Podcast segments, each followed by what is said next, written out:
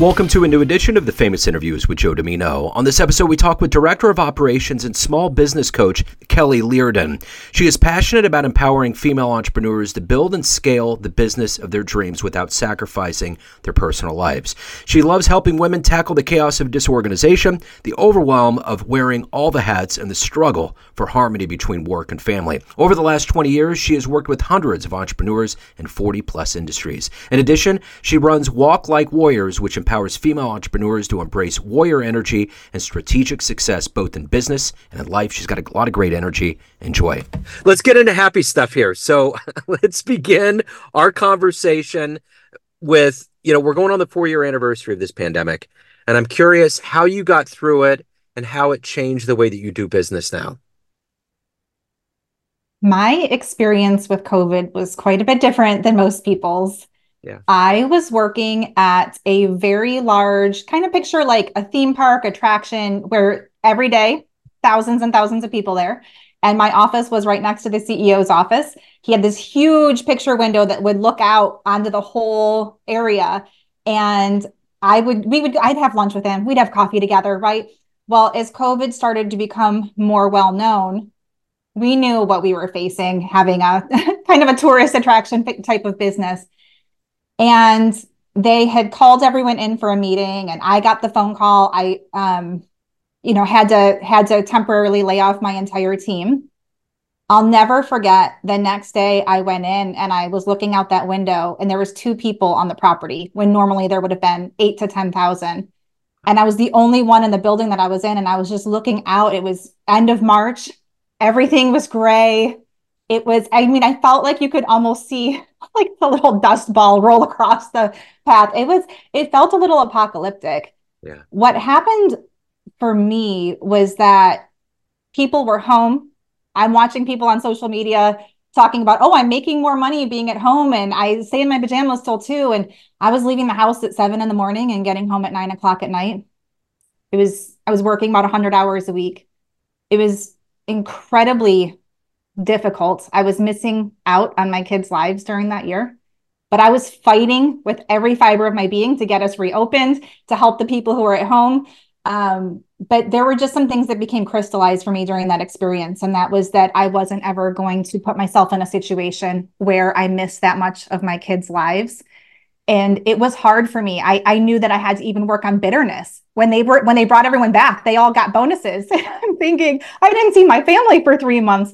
It was difficult. I was so happy to bring everybody back and to bring the team back but it was so out of alignment with the way that i want to live my life. Mm-hmm. and so most people were home and kind of having moments of reflection and i was working like a dog not seeing my family.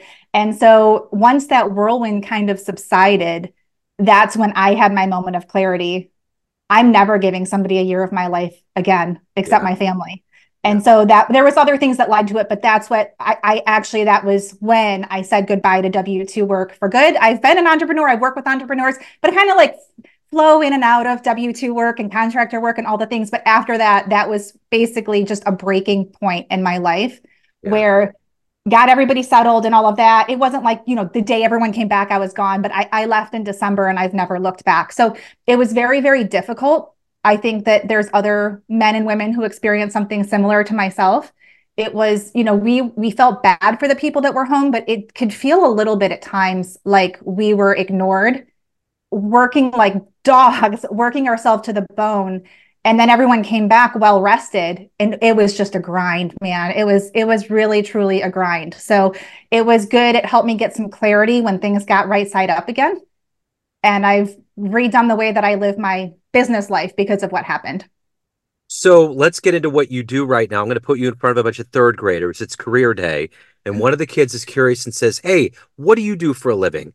How do you answer that child I love this question, Joe. You're a fantastic interviewer because when people when I hear the intro, sometimes I'm like, well, I don't know what that person does. This is the question where I have like a framework, right? I'm like, yeah. oh, that's what they do. I love this question. Good. So I would tell a third grader, I help female business owners take their business from teeny tiny small to a great big business while helping them manage their time so that they're working less but having more success and productivity. Yeah. Let me ask you this. What did you want to be when you were in the third grade? What was your dream? I was a voracious reader. I read every Nancy Drew book. Uh, I wanted to be a writer and I would make up stories in my head. I we moved all the time when I was growing up, and I'll never forget. Like you know, you have to be that kid that tries to make friends quickly because yeah. you're like the newbie, you're the oddball in the school. Everyone's staring at you. We were out on the playground, and I was in third grade. I would always tell stories in my head. I'd be walking around and like really like as if I was writing them. And a question went around the group. We're hanging out on the playground. I'm in third grade, and I'll never forget this. They asked me a question like, "What was my favorite movie?" And I answered. I think I said Beauty and the Beast. She said and they were like, Who said? I was like, Oh my word, I said that out loud. I honestly thought that I needed to talk to my mom about getting me help. I'm like, Am I hearing voices in my head? But I was so convinced I was going to be a writer that I wrote books in my head all the time. Wow.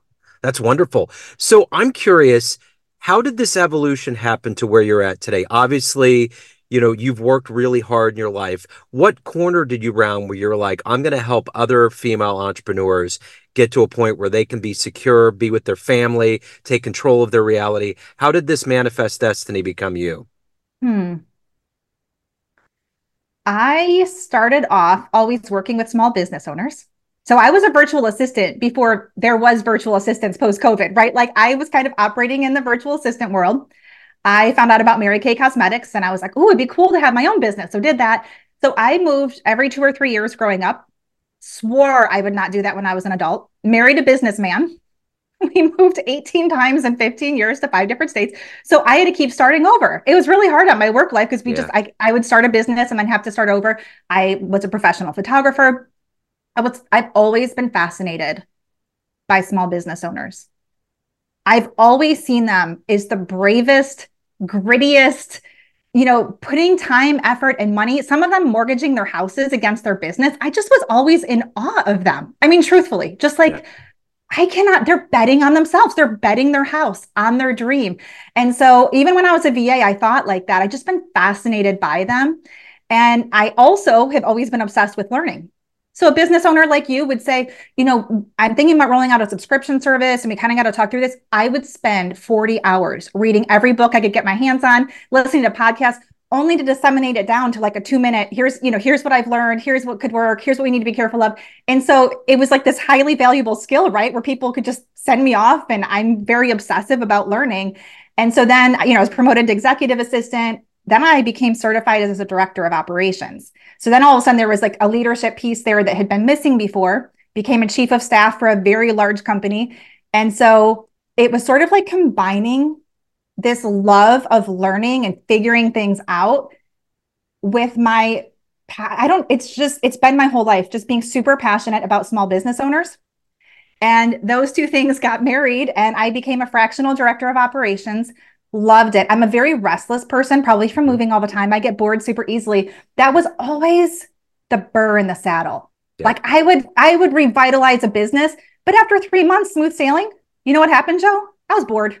Yeah. I was like, I don't want to do that. So right when most people will be like, sweet, now I can coast. No, Kelly was like, I'm bored. Let's do something else. Uh-huh. So what happened was in June, I decided I'm going to start this Instagram page. It was like a faith-based page, total passion project, but I would talk about time management. I would talk about business. Guess what? The one thing people were sliding into my DMs.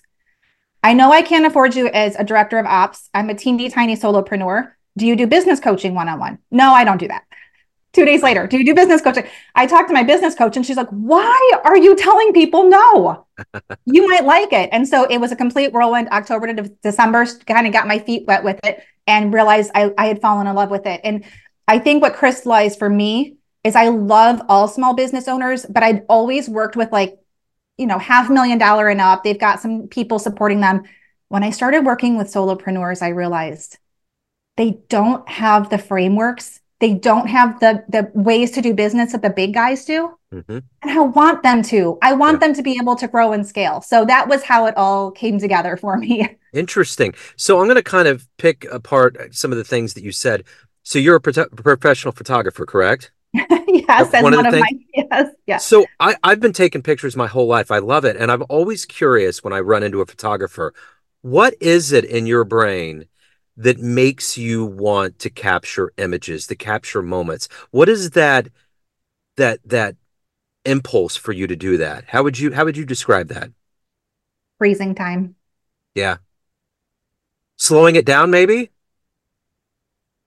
my husband and I were broker than broke when we had our four kids. We had 3 mm-hmm. kids under the age of three. I mean, I that was before cell phone cameras could even really do very much. So yeah. I never had that. And then once I started my a business, I, we had some money, and I asked my husband, I really want to get family pictures. Yeah. Well, I fell in love with what she delivered. It was like lifestyle photos, so it wasn't in a studio or anything like that. And I just fell in love with it. So then I got a camera, started tinkering, right? Like I just kind of I am like a serial entrepreneur. I love entrepreneurship. Well, then I'm thinking, I want to give this to other people. Like I couldn't have afforded it. I want to help people get these pictures. I don't have pictures of my kids when they were newborns. So yeah. I kind of became known as being the newborn photographer. And for me, what it was, was, you know, it's so fleeting babies only look like newborns for about two or three weeks and then yeah. they start to turn more into and so i loved being there with this brand new life with mom and dad and just kind of capturing that but being able to give someone that ability to freeze time for that yeah. one second um, and also kind of driven by moms are never in their photos so i really liked being able to you know the mom's the one taking the picture so i like being able to gift her pictures of her with her kids was was really fun that's great. That that's wonderful. So let me ask you this. You're obviously very inspired with all of these things that you do. Who's been a hero for you and a role model for you in your life? Um it's going to sound super cheesy to say it. My husband is like the quintessential old school man, does what needs to be done, meek, which is obviously strength under control. So I think a lot of men get it wrong. They think strength is strength out of control, but it's like you could blow up in anger. You could lose control. You could be undisciplined. He's super disciplined, broad shoulders, wicked smart, funniest person I know, really selfless. I would also, I'm going to get emotional, and I'm not normally an emotional person, but my parents are the other ones. They had started a business.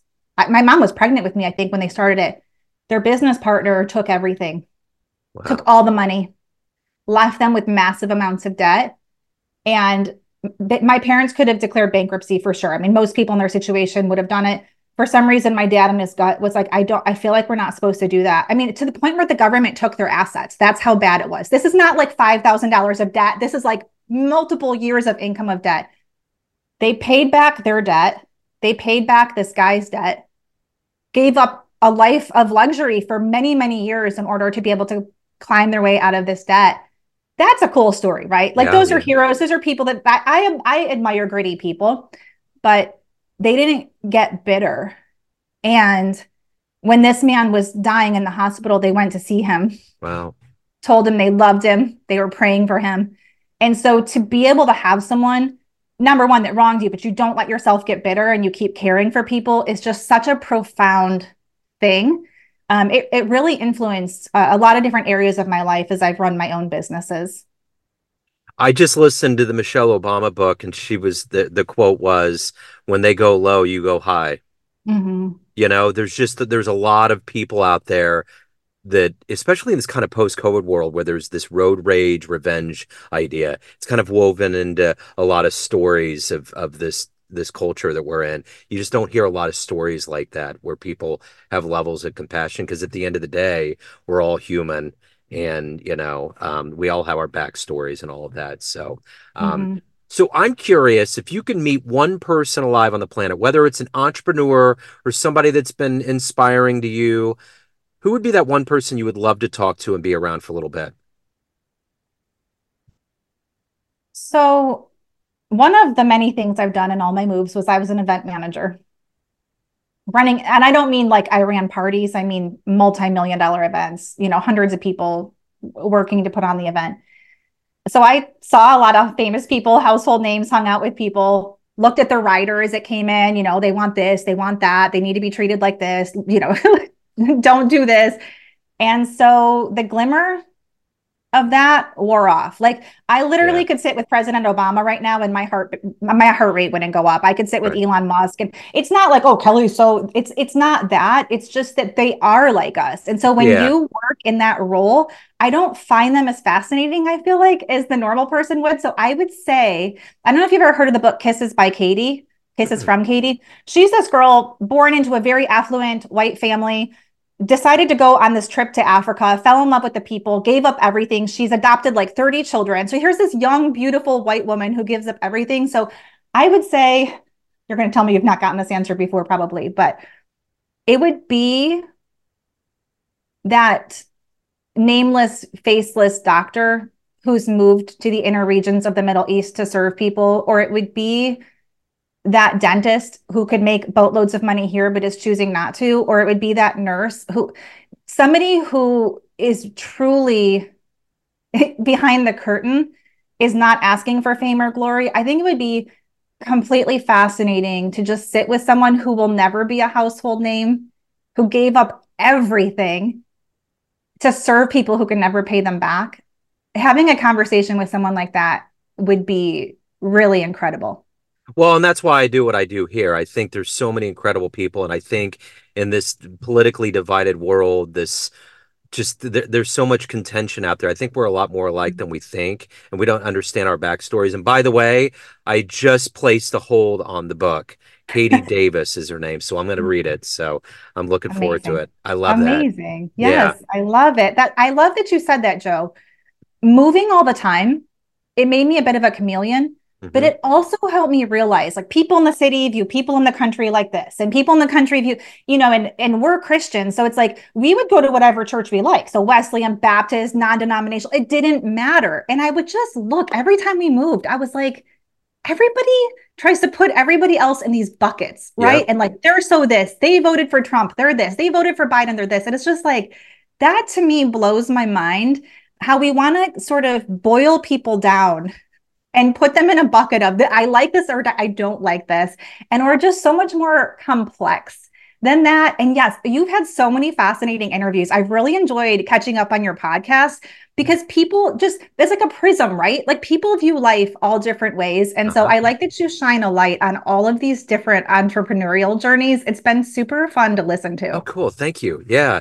That's the thing that's weird about all this. The practitioners of making us put people into these label buckets are ultimately the most dysfunctional in this country. The, it's the yes. congressional people that put these issues out to make us fight over it, and they can't even pass a measure right now. They can't agree on anything. It's like mm-hmm. total chaos. It's like, why are we going to follow that? You know, it's kind of like coming. It's like a kid that finally gets to be 18 and leaves the dysfunctional house and is like, I had no idea what was going on. And finally now I'm waking up to all of it. So it's it's wild. And I think that's the thing that's so good about grassroots things and entrepreneurs is that we get to kind of charter our own world. And the beauty of podcasting is we don't have major networks that have commercial interests that are pushing an agenda. We just get to mingle as humans. And that's the beauty of this you know yes it's, it's, yes it's absolutely it's i totally thing. agree with you i totally agree with you my dad and i will talk sometimes i wouldn't ask if you were a democrat or republican if you said i'm running for president i lived in this city zero dollars to my name I built this big business. I know how to hire. I know how to fire. I know how to make things grow. I'll, I'm voting for you. Yeah, like, I right. will literally, I'm not yeah. going to ask any other questions because we have people who don't even know how to run a business making decisions right. that affect all of us, affect yeah. our finances, affect our families, affect. And so it is, we're in a really odd points of human history in this country, especially where we do have those career politicians. We have this obsession with fame.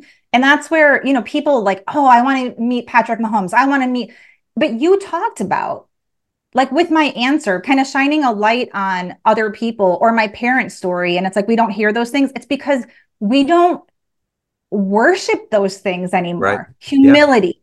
We we I feel like in this country we worship vices, pride, yeah. drunkenness, anger, rage. Like yeah. that to me has been strange because it's not just our kids that are affected by that the yeah. people we follow affect us more than we realize. Yeah, yeah, it's clickbait. It's a weird clickbait world, and then you add cancel culture and all of that, and it just gets it gets to be too much. So at the end of the day, you're obviously very highly driven, and you're trying to help people, but you have to evolve yourself. What's your motivator every day to wake up, to be you, and to do all these things that you want to get done? So, gosh, this this segues really great with what we were just saying so would you agree that there's people who run businesses that are evil people? Oh yeah. Like let's think about private islands, private jets, trafficking people, right? Would you agree there's abusers who they have a product or service, people are paying them money, they're using it to further abuse people. Thieves, they are literally they're stealing from their customers or they're stealing from the government or they're stealing. We have people embezzling. you're like, Kelly, where are you going with this? How does this tie into Walk Like Warriors? This is it. I want the good women having seven figure a year businesses. I want them. I am driven by this passion to take the money from the bad people and keep it in the hands of the good people. So it really is a good versus evil battle for me. I want them wildly successful. You know why, Joe? Because you know what they say when I'm coaching them? I want to pay for my kids' college. I would really like to buy a house for this this widow at my church. I would really like they want to do so much good. They don't have the business tools to be able to do it. So I am truly driven by I want the good people to have all the money and success in the world. I, and I want them one step further.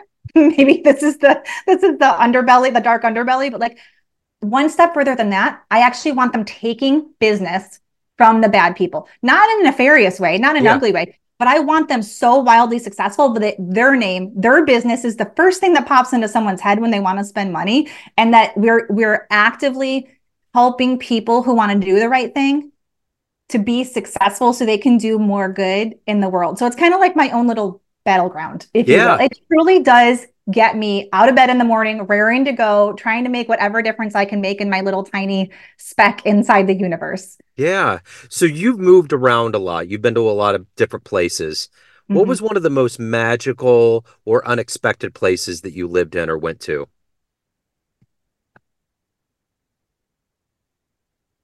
So the weather is horrible, but we, my husband got a job transfer to Wisconsin. We lived between Milwaukee and Madison. Yeah. And just, you want to talk about salt of the earth people, mm-hmm. give you the shirt off their back, really kind. Like our neighbors in that neighborhood just made the experience for us. I will tell you, we just built a brand new house. My husband was out of town. I went in our closet to hang something up. The entire one wall of our closet was ice. And I called him and I'm like, I'm not doing this long term, baby.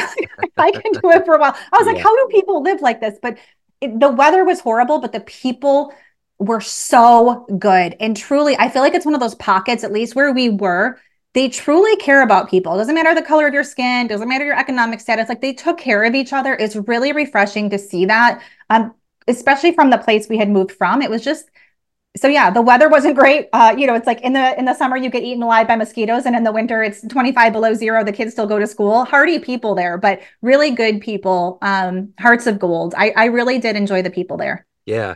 So if you could go back in time and see one event in human history with your own eyes, where are you going to go? What would you love to see? I would love. I would love to see. So I'm a woman of faith.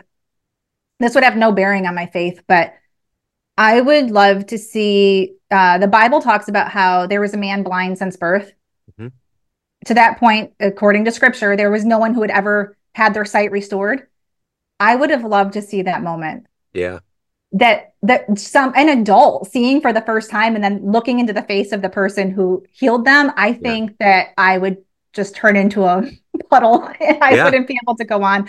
I think that that would be an incredibly profound moment in human history yeah. of somebody's life being radically changed and them getting to look at the person who did it, I think would be like, oh, I got goosebumps. But yeah. I think it would be that. I mean, probably a little unconventional, but that's the first thing that popped up into no, my head. I love it. That's a great answer. So at the end of the day, everyone has an idea of who they think you are. You have all these different pockets of people in your life family, friends, clients, colleagues, but mm-hmm. you run the show. What is your perception of you? Who do you think you are? So, you know, it's my name, Kelly, means warrior woman. I'm a pretty fearless, bold, gritty, um, very tenacious person. So that I named the company Walk Like Warriors. I want women to be bold, fearless, gritty. I want them to stop playing small. I want them to stop shrinking back. I want them to be bold. I want them to walk like warriors. What people don't see, because I'm a pretty, I, I I'm a lover of entrepreneurs. I'm an encourager, a confidant, a confidant, a cheerleader but I also kick their butts. I want them to take action and move. But what I think with my butt kicking style, what is not always obvious is I get emotional about them. I love them to pieces. Sometimes I feel like I want success for them more than they want it for themselves. And that's what I don't think always people see is that underneath all that layers, those layers of passion and um, galvanizing people is a super tender heart that you know, I pray for them and I cheer for them. And so I'm fierce and I'm fearless, but I'm also kind of a squishmallow when it comes to my people. And there's nothing I wouldn't do for them, truthfully. Yeah. So if anyone wants to hire you, learn more about you, reach out, anything about your world, where's the best place to go? Absolutely. So, any female entrepreneur who wants to stop being super overwhelmed, running around in circles, flying by the seat of her pants, walklikewarriors.com. There's a freebie section. It's packed with a lot of freebies. Um, definitely the most popular one is seven strategies to save 12 hours a week. It's it really does help people. I mean, I have ADHD, so I feel like if I can help someone save time and get their time under control with my brain being the way it is, there there is not a female entrepreneur in this country that I wouldn't be able to help. So I, it's obviously I love I love what I do. So the freebie section is packed because I want to serve people whether they can afford me or not. Excellent. Kelly, this has been so great. Uh, what a wonderful conversation. Thank you for your insights, for your story. I love it. Thank you. Thank you, Joe. I appreciate it. Thanks for tuning in to another famous interview with Joe Dimino, where we cover the world of art, literature, business, spirituality, music, and more from around the globe. Our esteemed theme music was composed and produced by the great E. E. Pointer of Kansas City's River Cow Orchestra. If you want to hear more interviews, visit the Famous Interviews with Joe Dimino channel on YouTube. You can also find us on Spotify and Apple Podcasts. Thanks again for listening, and until next time.